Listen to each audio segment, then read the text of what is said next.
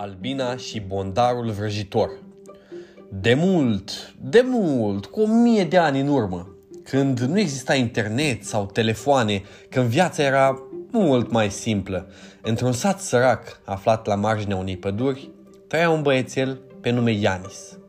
Avea cam 9-10 ani și locuia într-o casă modestă, jumătate în pământ, și acoperită cu paie. Viața lui Ianis era necăjită, iar părinții săi mai aveau încă șapte copii de crescut, mai mici decât Ianis, și munceau la câmp de dimineață până seara pentru a aduna câte ceva de mâncare pentru toată familia.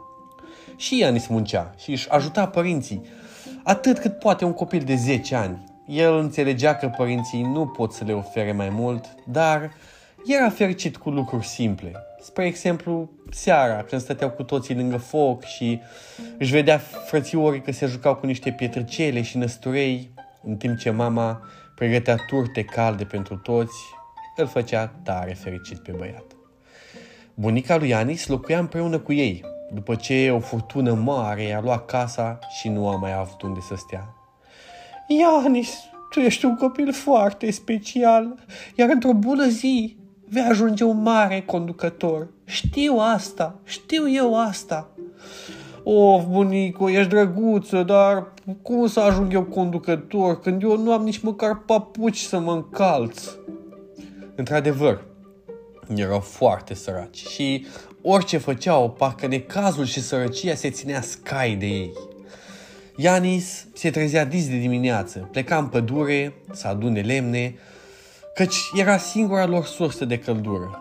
Odată, în timp ce strângea vreasco și crești mai subțiri într-un coș, a observat ceva neobișnuit. O albină se învârtea în jurul său, parcă vrea să-i intre în ochi sau vrea cu orice preț să-i atragă atenția. Ianis se uită mai atent și vede asta nu era o albină obișnuită, căci strălucea prea tare, asemenea unui licurici. Ce vrei de la mine, măi, albinuțo?" Ianis a luat căciula și a prins-o ca într-o plasă. Cu mare uimire, o voce disperată i-a spus Nu face rău, pui de om! Sunt trimisă de neamul meu să cer ajutor! Pădurea asta e mare pericol! Ianis a rămas uimit și i-a spus Nu vreau să-ți fac rău, vreau... Vreau... Nu, nu te mai zbate aici în căciulă și nu te teme de mine! Vreau să te ajut! De ce spui că pădurea e mare pericol? Albina i-a dezvăluit că la capătul celălalt al pădurii se afla un bondar uriaș, care distrugea toate florile cu cleștii și veninul lui și amenința să distrugă întreaga pădure. Dacă ne scade bondarul vrăjitor, Ianis îți voi îndeplini o dorință, oricare ar fi ea.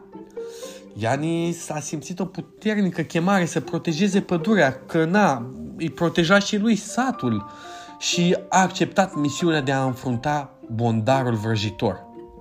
Cu inima plină de curaj și hotărâre, Iani s-a pornit alături de Albina strălucitoare spre capătul celălalt al pădurii. Când au ajuns acolo, au văzut bondarul uriaș în mijlocul, în mijlocul la multe flori frumoase, dar toate rupte. Bondarul se hrănea din nectarul florilor și distrugea totul în jurul său. Pe măsură ce mânca mai multe flori, bondarul creștea tot mai mare, ajunse așa de mare încât putea să mănânce și copaci. Ianis, dacă vrei să învingi bondarul, va trebui să te ung cu miere, fiindcă mierea o să-l atragă pe bondar, care o să vrea să te mănânce, iar tu îl prinzi într-o capcană. Ă, ia, ia sabia asta, iar când va fi prins, să-i tai cleștii și aripile. Dar nu-ți fie teamă, Ianis, că mierea e magică și o să te protejeze de veninul bondarului.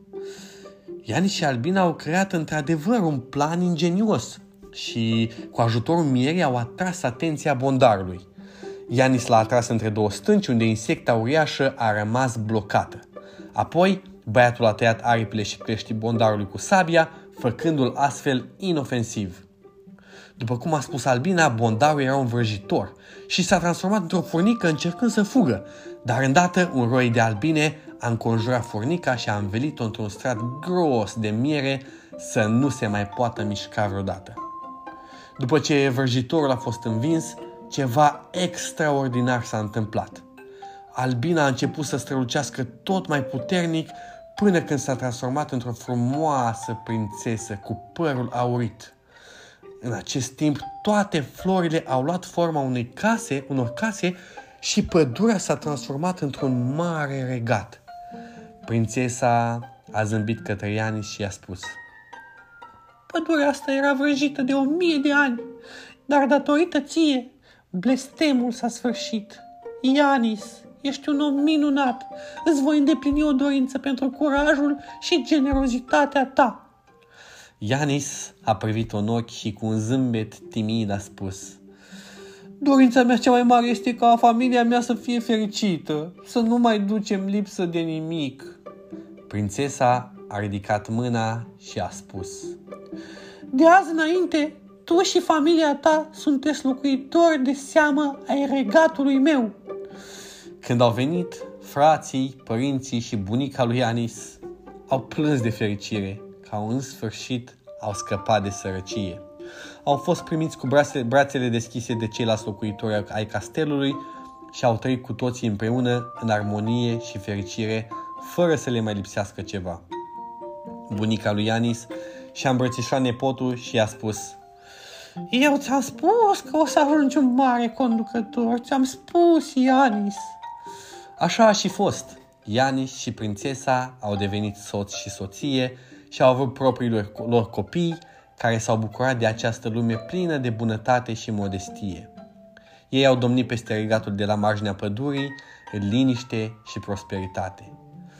Acest basm din vremuri de demult ne învață că modestia și generozitatea pot aduce fericire în viața noastră cât și a celor din jur.